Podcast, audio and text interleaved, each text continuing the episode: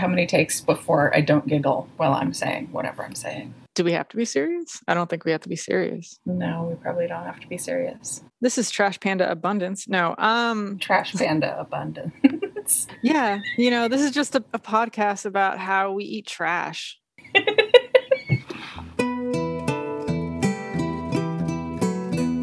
Hi, I'm Kathy. And I'm Catery. This is Hearth and Heather, a quarterly conversation about how we interact with place through art and nature. On today's episode, we talk about how murder mystery stories have infused our herbalism education, poison plant gardens, and zombie apocalypse survival. Did we talk about zombie apocalypse? I, Oh, yeah. oh, yeah.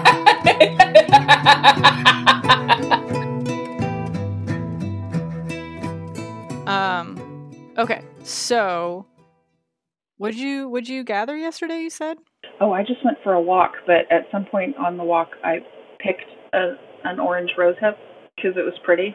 yeah. It was definitely very much like a volunteer rose bush. It was climbing up a um like a telephone pole wire by a bus stop. Didn't belong to anybody. Had nice orange balls, and I got the grabby hand. do you know of and like do they react or do anything differently because of their color or no? They're just still rose hip. Oh yeah, I don't know. I haven't actually dried or used any of the rose hips that I collect. I just grabbed them. Hmm. of the things I collect, I don't use very much of it. A lot of it is for purposes of identification. I'm really interested in seed pods and plant reproduction, and so I'll bring them home and look them up and see what they are, or I'll use them as photo props because some of them are really heckin' cool. Uh, So I've not used any of the rose hips that I brought home.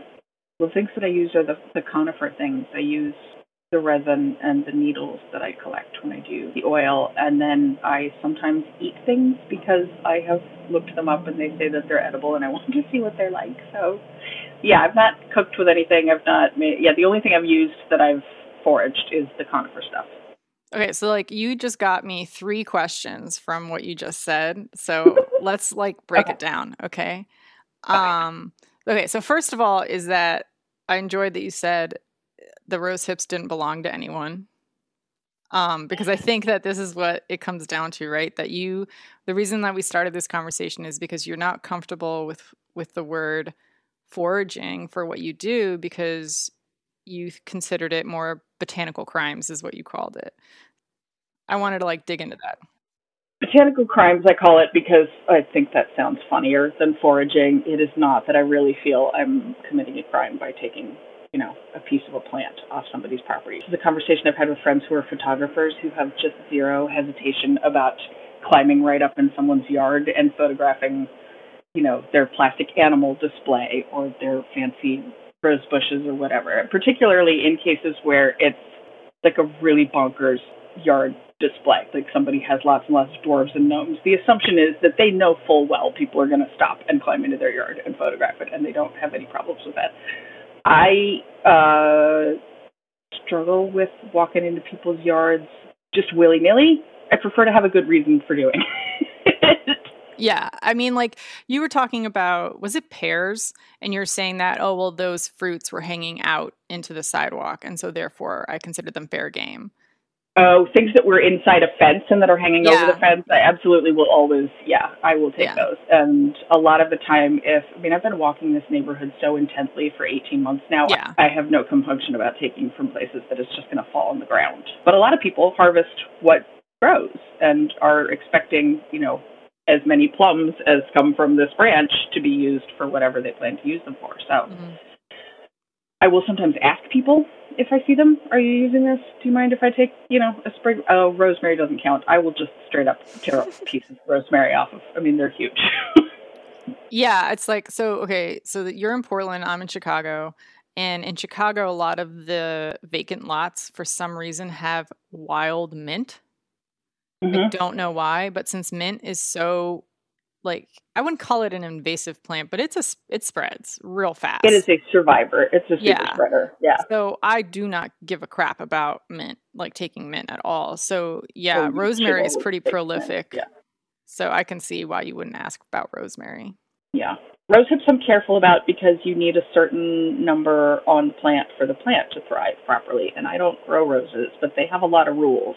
You know, they're picky in a lot of ways. So I will take one rose hip, but I'm not gonna like go take a harvestable amount off of a plant because I don't actually have the knowledge to know what that's going to do to the plant. I th- yeah, I think that falls into a lot of what I've been reading about with like Native American harvesting, right? They only take apart as much as they need. They need to leave. I don't. I, I don't know what the rules are for each plant, but it's something like don't take more than a third or something like that at, as a general rule. Yeah, I borrowed a foraging and wildcrafting book from a friend last spring and read a lot about local stuff, and that was uh, that was the guideline for spruce tips was don't take more than a third of what is reachable deep, like from the ground. Oh, okay. Uh, what's the what's the lichen that Carolee? Oh, um, Usnea is that what it is? The thing that grows on. Yeah, Usnea. U S N E A. Yeah, Polly's been using a lot of that too. You aren't supposed to take that off of the tree that it's growing on. You're supposed to gather the branches that have fallen to the ground that has it on mm-hmm. and use that, but you don't ever take it growing. Yeah, I think she told me when she was harvesting it, she actually collected it from rocks. So it must have fallen by because of wind or something.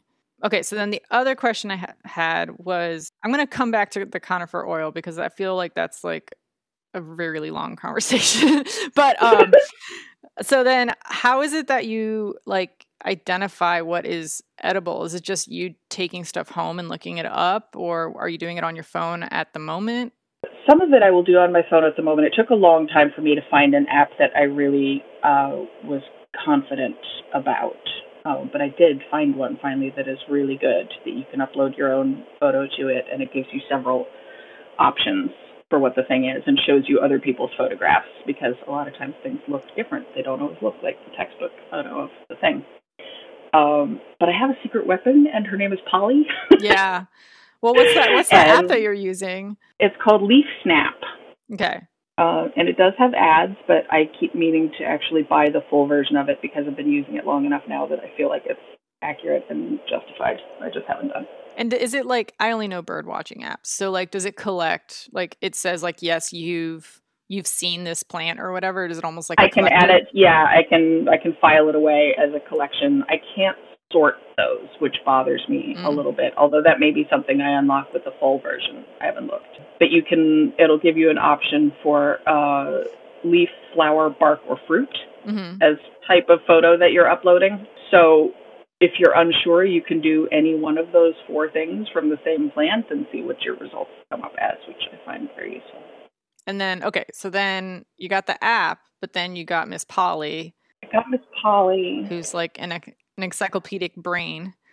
She really, really is. She will not only tell you what the thing is, but she will give you its Latin name, its common names, and what they call it in Italy, because she spent time in Italy several years ago. Nice. So before I found this app, I um, well, she often just replies without my asking her. When I post things in my stories, she'll just bounce back with the ID of whatever the thing is. Mm. Um, she does that less now because I think she knows that I I know a lot of the things that I photograph at this point. But yeah, I'll ask Polly. I will come home and Google it if I don't find it on the the app. I don't tend to like to look while I'm walking. I like to photograph while I'm walking. I like to look with my eyes while I'm walking, but I don't look it up until later. Mm-hmm. And if it turns out to be something that's edible, I will go collect it on my next walk and try it out. So then do you have like a good memory that you're remembering the corners or do you actually draw yourself like a little map that's connected to the seasons or something like that? Well, this gets into extensive projects that I would like to do at some point that I haven't actually started. But I, it has been amazing to me that I will remember where almost every photograph was taken, even months later when I'm going back through my Dropbox because uh, I don't label things when I take them as I should. I go back later, and once I have the IDs, we'll label them and label um, where I found them. But I will remember just looking at it what the weather was like, or what I was thinking about, or if I was listening to a song, what it was, or if I was on the phone with. I just being in that space with my camera and my eyes at the same time locates all my parts of me in one space and I can find it again when I look at the photo, which is amazing to me. I don't think I experienced that with anything else. Yeah. Photographing jewelry did a little bit of that for me, and that's what taught me to see small. Was photographing beads, and I would not see the full piece I'd made until I was looking at it through a camera lens. And sometimes I would, you know, I'd finish something and think it was done, and I'd go to photograph it and go, "That's not right. It doesn't work. We have to scrap that." And we go back. Or I would see something in it that I hadn't known existed until I was looking at it through the lens. So the camera always does some aspect of that for me, but the full location of my experience in a photograph is has only ever happened to me with the plants. That's interesting because for me, I find that drawing makes me have to focus more on the details because you have to actually draw them. You start noticing things that you didn't notice before, or you start, like, if you're drawing from memory, you start realizing things that you didn't capture in your memory. Oh, yeah. You know, like, I remember one time I, I drew someone and they like looked at the drawing and they looked at me and they're like, I just didn't realize you were this observant. Which I don't know if that was like a backhanded compliment or something, but it was just like I didn't realize that you you took all that in or whatever. Because I I was drawing it from memory. I wasn't drawing it from a photo. I wasn't drawing it from whatever. But when you have to look small, right, you start realizing things. Mm-hmm. Do you think you wouldn't be as good of a forger if you weren't photographing things? I think I would now. Okay. But in the beginning, no, I needed the photographs sort of pin the moment and Mhm. make me remember it. My memory is foggy. So I, the photographs fix those things in Mm. my head. Um, sometimes the conversations with Polly fix the things in my head, but more it's it's more the way that I interact with the thing.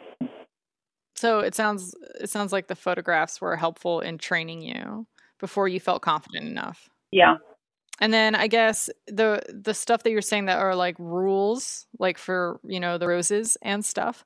Did you know that already because of like gardening, or were you like, if I'm going to harvest this, I need to learn what's okay? Like, how did you approach learning about those things? I guess like what you can harvest. Oh, very haphazardly because I don't do a lot of actual harvesting yet at the moment. I'm just learning. Um, Okay. And if I want to use something, like I'll go buy rose hips at Wildish. You know, at some point, I would like to have relationships enough in the neighborhood that I can be like, can I take stuff from you? Can I take stuff from you? Can I take, you know, Yeah, try yeah. it and use them. But yeah, super haphazardly, depending on how much time I had that day or how interested I was in what I was looking at or whether I had encountered that information somewhere else. Like, I think the roses needing fresh, non rose soil is information I got from Rosemary and Thyme from like watching Mystery. Like, Oh you know, my goodness. some of the things I know about the folklore of you comes from reading mystery novels. It's all of it comes from all sorts of disparate places, and it's not because I sat down and researched it very carefully. yeah it's definitely interesting what yew pick up from like like gardening shows i mean uh, rosemary and thyme is not technically a gardening show it's a murder mystery show that happens to have gardeners but you know they got like those british gardening shows and um you're right i have also learned a lot about plants and poisons from agatha christie and stuff so Oh, so many plant poisons. Yeah, I would. I at some point I would love to have a poison garden, like a full on. Here's a yew tree, and here's a foxglove, and here's you know. that creeps me out It creeps you out. It poison plants creep me out. Like so okay for example i was walking around where I work and they have gardeners. They ha- they hire gardeners. So i'm assuming that anything there is not poisonous and so i touch it and i harvest stuff and whatnot. And i found this very beautiful bush with red berries on it. And so i picked it and it ended up being like a super highly poisonous like even to the touch. And i was like photographing it and i rubbed my eyes and like i drew it and then i looked it up to see what it was. And i freaked the fuck out man. I was like i'm gonna die! You know like i just can't. I'm too i'm too dumb and anxious for it. Oh no. like i just can't. There are there are lots of things that are very poisonous, and there are things that uh, are only poisonous in some parts, and things that are only poisonous to your skin or just irritants to your. Yeah. Yeah, I remember my neighborhood growing up. There was a lot of people who had trees that have the trumpet flowers that was highly poisonous, and I was just like, "There's a lot of children in this neighborhood, bro. We're dumb." yeah, and you will get you know. Uh, you, you will get the neighborhood watch people who are like, I don't think you should grow that in your yard. Oh man. Which some of that's true. You should maybe have a fence if you're going to have something that's highly toxic. There's, Yeah. um, my neighbor has a really pretty uh, ornamental plant that has uh, flowers that hang down like that that are red uh, and have sort of a yellow stripe on them, and they're really lovely. And I hadn't noticed them before this year. Um, actually, what is that? She said, "Oh, well, it's flowering maple, but it's really like it's very irritant to the skin, so don't touch it." As I'm like standing there trying to pose it so that I can, Oh my gosh. so that I can take a good photograph of it. And sure enough, later on, my hands were like. Oh man. Um, uh, euphorbia, which I mean, euphorbia is a gigantic plant family. There are many, many, many things in it. Um, but like poinsettia, euphorbia, hmm but there's lots of just ornamental euphorbia types that grow all over Portland. But that has like a milky sap to it if you snap a piece off, and that's a skin irritant. I think aren't most There's plants that have that have milky sap is are like irritant as hell. I thought. You might be, yeah, dandelions. I mean, dandelions are like Yeah. hugely medicinal, but they have the milky sap that is also, yeah. Yeah, I guess I just feel uh, at a disadvantage when it comes to foraging because since I grew up in Florida, it's not like forageable things grew, you know, like they did, but it was like, that's obviously a mango. Like I can eat that, you know? Yeah. It's not like, oh, look at these mushrooms. Are they going to kill me? Like that's not, you know, I'm, I'm scared to death of mushrooms. I'm scared to death of mushrooms. I would love to do Wildcraft Studios here, who have like a mushroom walk twice a year. There's a spring one and a winter one for the different types of mushrooms. And I keep meaning to go on it, but the class fills up really fast. But I no, I'm scared to death of mushrooms. I will always photograph them, but I won't ever touch them. Yeah. yeah, I I would do it with a professional. I would not trust myself enough to do it. And I think that's what it comes down to, right? Is that like you need someone or something there to help you until you get enough confidence. So you had like your app and Polly and your phone, right? Yeah, but there's still even with those, there are still things that I just won't mess with.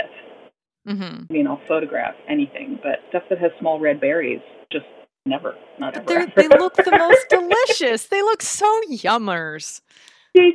Kirsten has a great story about uh, walking in Portland and seeing a dad walking with his like six year old daughter, and they were stopping to look at a plant uh, that had some flowers and some red berries on it, and some birds landed on it and ate a bunch of the red berries. And the dad was watching the birds, and he just reached out, picked a berry, and put it in his mouth. And the girl and Kirsten looked at each other, and the six year old girl went, Just shaking her head like, why are you doing that? shook her head like with her eyes closed, being like, idiot.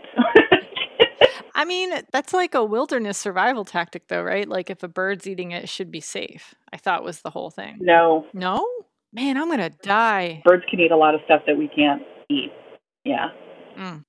I thought I had some sort of a plan for the zombie apocalypse, but apparently not.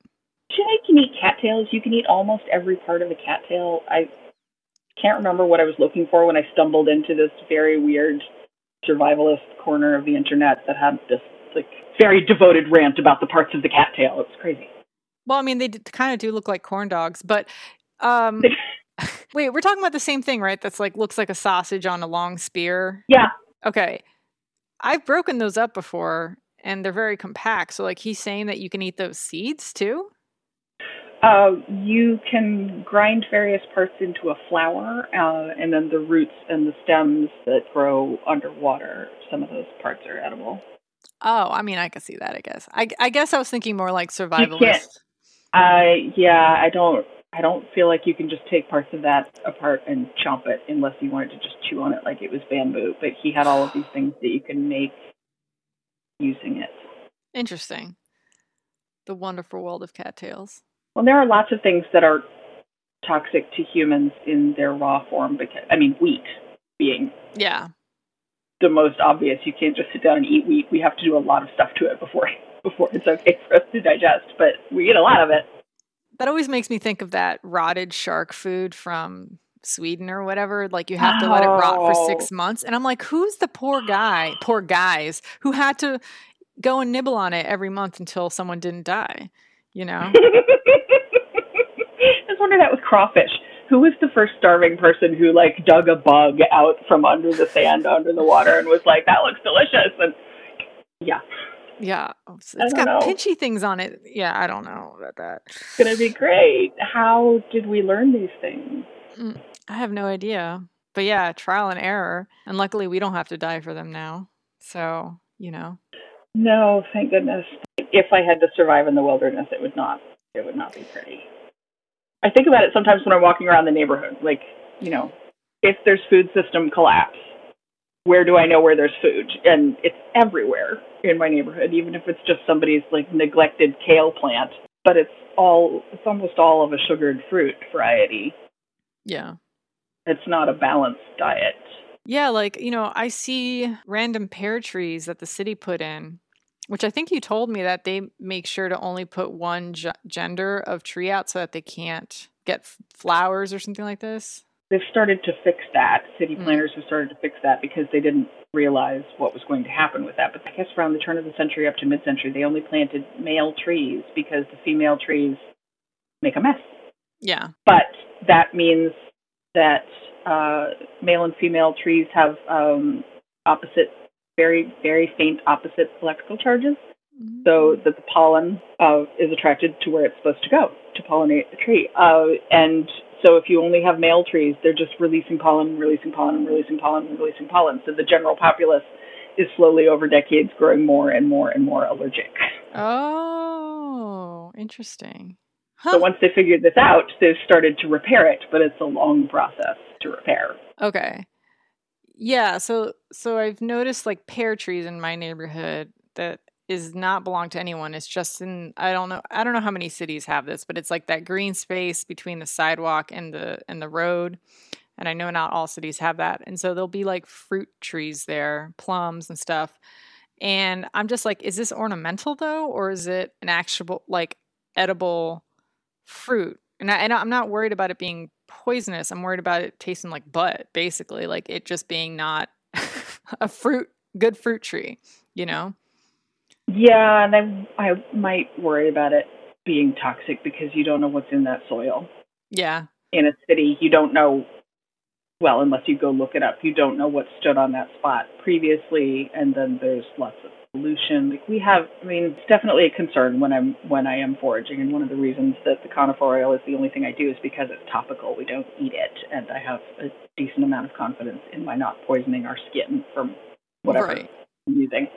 And lots of people have gardens in the city, and lots of people have fruit trees in the city, and they eat off of them. And so I feel like I'm fairly safe eating off of them as well. But this is, uh, and I know that this side of the river in Portland didn't have a lot of industrial development in it. This is, you know, there wasn't a factory standing on the same ground that my neighborhood garden is standing on Yeah.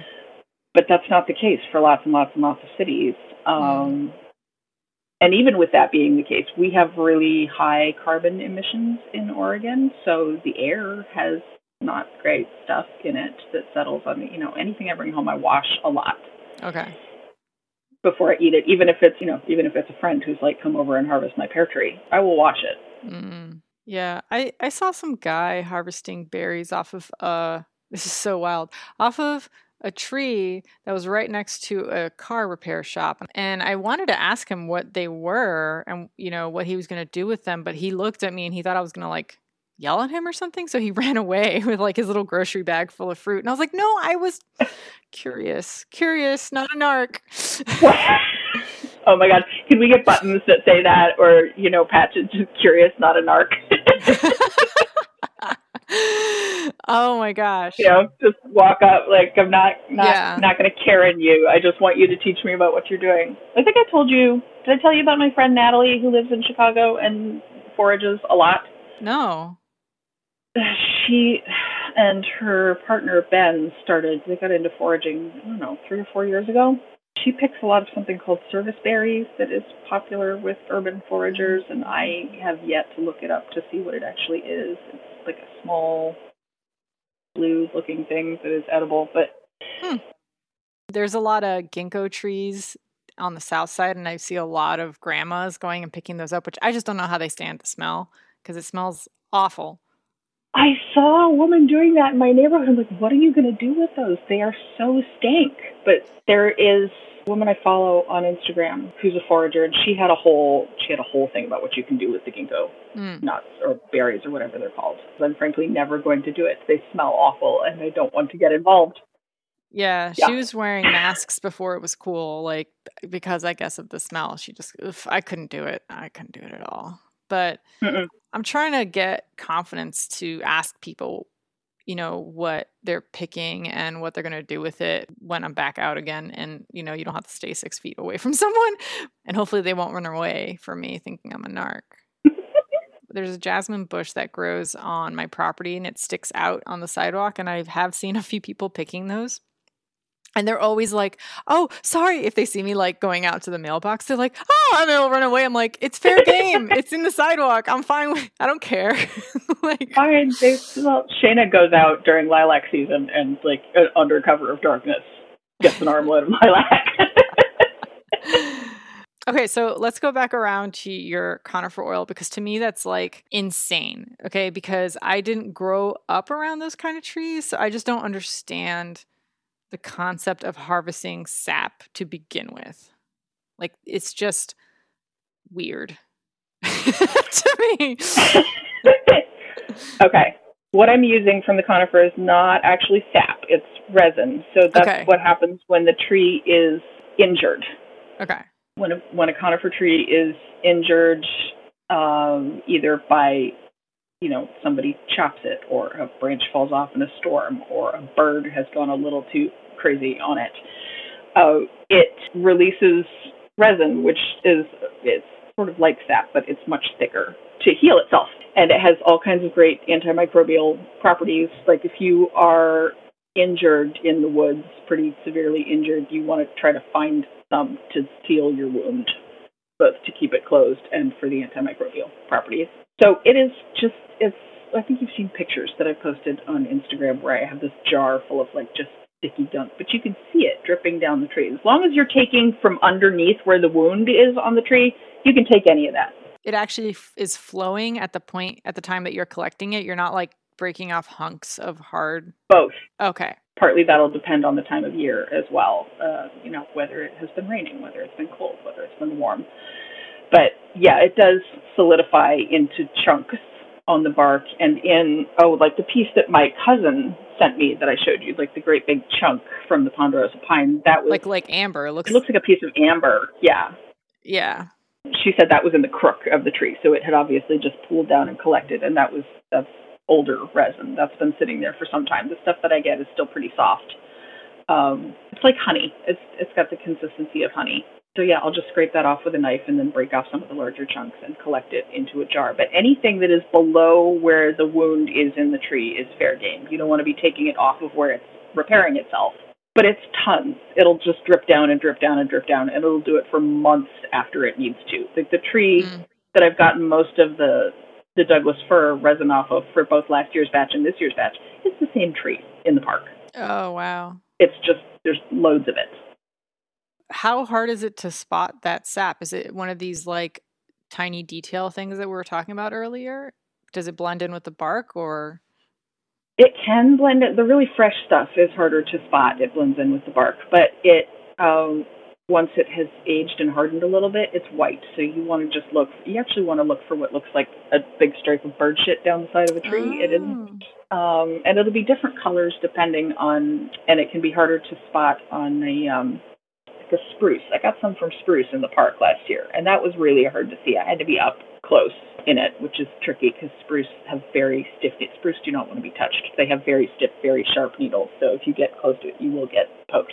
The pine stuff is darker. The stuff from the from the Douglas fir is pretty clear, and then it hardens to that white stuff. So that's basically what I'm looking for when I go out. I'm just looking for a big chunk of white Mm. somewhere.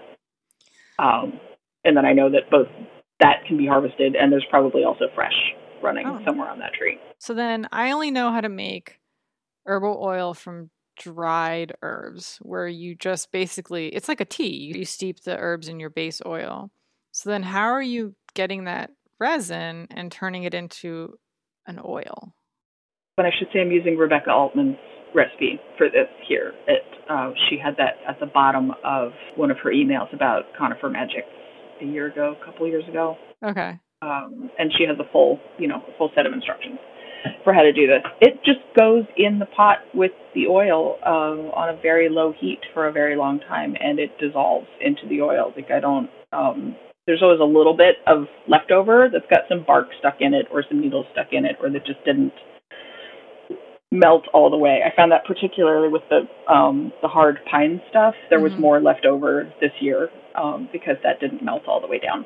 But it just melts into the oil. It just gets infused all the way in there. Um, and what doesn't get sort of incorporated over the space of maybe two to three slow hours, I will then just peel out of the pan and toss because it's kind of cruddy. Mm. But yeah, it just gets, and this is one of the advantages of having the pretty fresh Douglas fir stuff is because it's thinner and it does just absorb into the oil. It just gets incorporated. That sounds a lot like how I make a balm, which is that you put the beeswax in there and you wait for it to incorporate and you do it at a pretty low heat. It's the same, yeah, it's the same principle. It just won't be, it doesn't make it sticky or harder the way that the, the Right. beeswax does.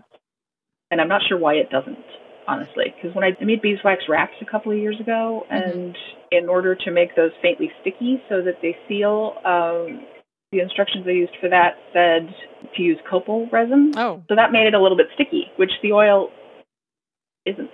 So I don't know. It may just be the combination of the copal resin with the beeswax. yeah. Maybe that all of the things are sticky in that. It's so wild that resin would not make it sticky because it's in itself is sticky. I don't know. Yeah, and it doesn't settle out either. Huh. It's a little cloudy, but it doesn't. Yeah, I just finished that oil from last year, like maybe a few months ago. It was my favorite. I loved it. You got more coming. It was great. Okay, so that was what you you were excited about harvesting that resin to make gifts and stuff. So what are you excited to harvest now that we're technically well, I don't know how it is in Portland, but in Chicago, shit's dead. Like there is nothing coming up. So like is there something that is harvestable right now in Portland? Not for me. It is mushrooms. There are Oh. mushrooms. Um, but that would not be really in the city. That would you'd have to be out in the woods. Rose hips. I could do rose hips. Mhm. Well i say that i actually don't know i don't know if there's a if there's a time that's supposed to be most optimal for gathering rose hips is it right after the roses have died is it any time that there aren't roses on that that's that would be a question for polly Yeah, it's I feel like this is how I've approached herbalism. I don't do the foraging part. I just, you know, get the dried bits. And for me, I'm just like, okay, each month I'm going to learn about a new one or I'm going to learn about a new herb until I get tired of it and then I'll keep going because otherwise it's so freaking easy to get overwhelmed and be like, what am I doing? And what am, you know, you have much greater knowledge than i do about what the specific plants are for and how you can use them. I'm like that looks cool. Let's take a photo. Is that something you can eat? Is that something i can burn? Great. Move on I don't I don't think they're they're not in my head. I just take vigorous notes. Vigorous is that a good word for that? I take I take ample notes. Yeah. ample that's a good one yeah uh, i just take a lot of notes and then i reference them like that's that's it because i um i quench for knowledge catering god damn it no You do. You, Yeah. yeah. You are you are a much better dive in and research the thing thoroughly scholar than I am. I am a skipping stone of interest. i mean I do, I, I do that too though unfortunately so i'm like i'm gonna learn all the things about x and then i'm like what's that shiny thing over there i want to learn about that so I really I cannot fucking wait to go walking in the woods with you and explore some of these things like together in real life because we've spent a lot of time together in real life, but none of it has been since we were interested in plants and herbalism. yeah it's definitely for some reason that happened after we both moved away from each other so that sucks but we'll get together and we'll go tromping through a forest We will. It'll be great. So then what is the next thing that you are excited to harvest if it's not during the winter? Like what what about spring? Is there anything that you're looking forward to? every spring I look forward to and do not find this, um, even though it grows everywhere. Nettles, I would really like to find and harvest my own nettles. Unfortunately, the only place where I know where there are lots of them is in the canyon at Reed College, which you do not forage in the canyon. That is one of the very explicit rules of the public being allowed to walk in there. It is a protected area and it's specifically for study by students at Reed, and you don't go in there and take from it. So Even though I know where the nettles are and what they're for and what to do with them, I don't take them out of there. That, good for them, but it sucks for you. The same with horsetail. Oh, what is what is horsetail? Horsetail is a really cool, uh, the best source of bioavailable silica. So it is, when dried or used in a tincture, really good for um, injuries, mending injuries, broken bones, sprains. Mm. And there is a ton of it growing. It grows same place as nettles that nettle grows, and you know, damp, Hmm. damp, low near the water, and it's beautiful. It's incredibly lovely. But there's a stand of it that has both uh, the reproducing parts and the harvestable parts. So I have a really good photograph of the part that has like you know the, the bloom on it, and then the part that you would gather. Oh, that's cool. and I was cool. super excited having having looked it up and figured out what it was super excited to come across a stand that showed both parts of it It was like look it's like my textbook i can't touch it oh my god. and i put it on instagram and somebody in like i don't know south carolina somewhere who follows me is like my yard is full of that please come and take it yeah. That's not helpful. not helpful uh, the same with mullein, that great big huge, Oh, yeah. huge plant with the fuzzy leaves that has so many medicinal properties. It's just a heckin' weed. It grows everywhere. People are like, please take it out of my yard. It's Which, you invasive. know, Oh, it's so invasive. Yeah. Do not plant that unless you are, which is actually hilarious. The women from um, Rise Up Remedies hmm started growing mullein, and it took them a couple of years to get it going properly. They're like this weed that grows everywhere. When we want to cultivate it on purpose, it's not interesting. Oh my gosh. And that's another thing I would be really delighted to take, but it's almost always right by a road, and I don't really want to take a thing for lung health that has been literally breathing and eating vehicle toxins. Yeah. Carly and I have talked about that with with like red clover. She found a great stand of red clover, but she doesn't harvest anything because anything could have been growing. Anything could have been on the site where that is now growing in San Francisco. There's, you know, Yeah, well, if you do get nettles, they make an amazing pesto. They do make an amazing yeah. Like Garlic. really earthy. Oh, so good. Whenever I see it at the farmer's market, I'm like, yoink. I yeah, and I always buy it at the farmers market. I, the, we have two forage booths at the farmers market, and I love both of them. Um, nettles theoretically everywhere. I would love to get my own, but I have not come across it anywhere except in the canyon. Maybe, uh, you know, the nettle god has heard you and is like, oh, let me just sprinkle a little bit outside of the canyon. Like right at the entrance before it We'll becomes a it- protected we'll area. just- Put it out here right by the dormitories for you. Exactly. Thank you. yeah, exactly. That would be great.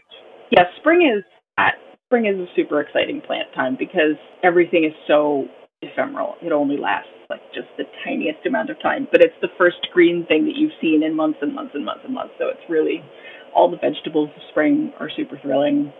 Yeah. Yeah. I believe I learned this from a mystery novel, going full circle. Uh, snowdrops. I didn't know what they were until they were mentioned in a mystery book or something. And then, sure enough, coming through the snow, these tiny little bells of flowers that are white are peeking up, and they look so weird and alien next, like sprouting from snow. It's I know. so wild. and they're so delicate. You'd think there's no way they could possibly survive that amount of cold and like the grainy, crusty snow, but no, there they are. Yeah. They're there. And that's when I know that like it's finally ending. Uh, you know, the Chicago winter's finally gonna uh, go away. And they get they're in Chicago, they're paired with a dark purple flower that is similar looking, but I have not been able to identify what it is yet. Oh, um, Instead of drooping down, they go up. Oh, they do. Okay, I was thinking of one that droops down that has sort of it's it's purple, but it has like a faint blue stripe on it. Ne- well, you know, next or this upcoming spring, I'll take a picture next time and I'll be like, "What is this? I know those are snowdrops, but the other ones." Get get the leaf snap on your phone. It's really good. yeah, I'll get that. You have a bird app that you like? I, th- I can't remember what it's called. Whenever I go on the feminist bird club walks, which they haven't had one this entire year, obviously, they always say like, "Oh, and we'll be uh, putting the birds up that we identify today on something dumb like iBird or eBird or some crap like that." I don't know what it is, you know. yes. Um, and I, I feel like I've downloaded five different ones and always undownload them because I just am, they're not doing what I want them to do. I don't necessarily know what I want them to do yet. Um, so That's how I felt about the plant one. I didn't know what I needed from it until something got it right. yeah, Yeah. Thanks for thanks for talking nerdy with me. Thanks for asking. This was super fun. Curious, not an arc. Not an arc. I'm curious.